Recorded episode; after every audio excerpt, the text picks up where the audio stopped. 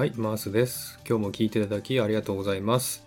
このマースラジオはオーストラリア・シドニーからいろいろな情報をお届けしています。今日もよろしくお願いいたします。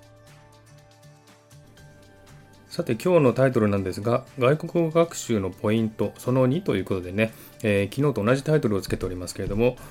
実はですね、昨日4つほどポイントをお知らせしましたけども、ちょっと1つですね、忘れてたことありますんで、それをちょっと付け加えたいなと思いまして、新しくまた取り直しております。それは何かと言いますと、外国語を聞いてそれを真似して話すということですね。これは何かと言いますと、日本では多分話す訓練っていうのはあんまりしないと思うんですね。外国語を読んだり書いたりする訓練をたくさんしますけども、あまり話す訓練はしないと思います。ですので、いざ話そうとしても口が回らないということはよくあるんですね。ですので、その時のために口の筋肉を柔らかくするという訓練ですね。これは外国語じゃなくても、朝起きた時にね、やってもね、すごく口が回りやすいかなと思うんですけれども、どういうふうにやるかと言いますと、ラジオとかね、聞いてですね、聞こえた音をそのまま自分で話すということですね。ですので、これ結構ね、レベル高いと思います。難しいと思います。そう簡単に聞き取れませんし、そう簡単に口から出てこないんですね。わからない単語もありますし、聞いたことのない発音もあります。ですので、そういったことをですね、考えるとちょっと難しいと思いますけれども、でもですね、聞いた音をそのまま口から出すというのはすごくいい訓練になりまして、口がですね、結構回ります。そして、いざ話そうとしたときに、口がちゃんと回って話せるようになるんですね。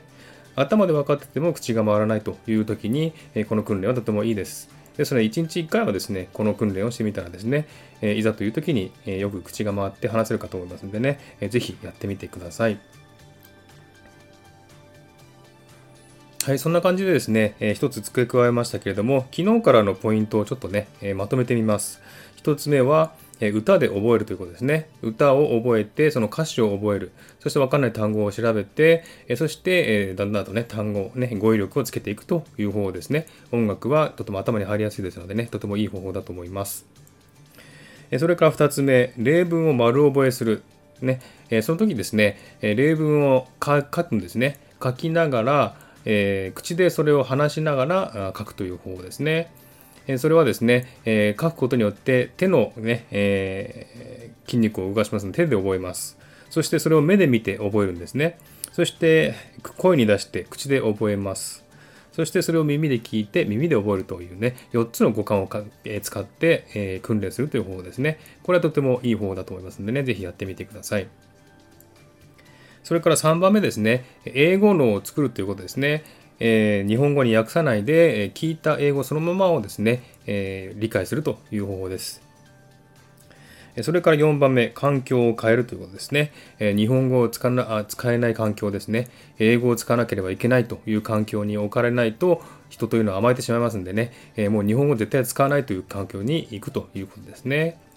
そして今日の一つですね、外国語を聞いてそれをそのまま口から話すということですね。口を回るね、訓練になりますので、これはいい方法だと思いますので、やってみてください。はい、そんな感じでですね、外国語学習のポイントの一つ付け加えを今日はお知らせしました。ぜひですね、こういったことをやってみてですね、外国語を話す訓練をしてみてください。はい、ではですね、よろしかったらハートボタンをポチッと押していただければ嬉しいです。また次回お会いしましょう。ありがとうございました。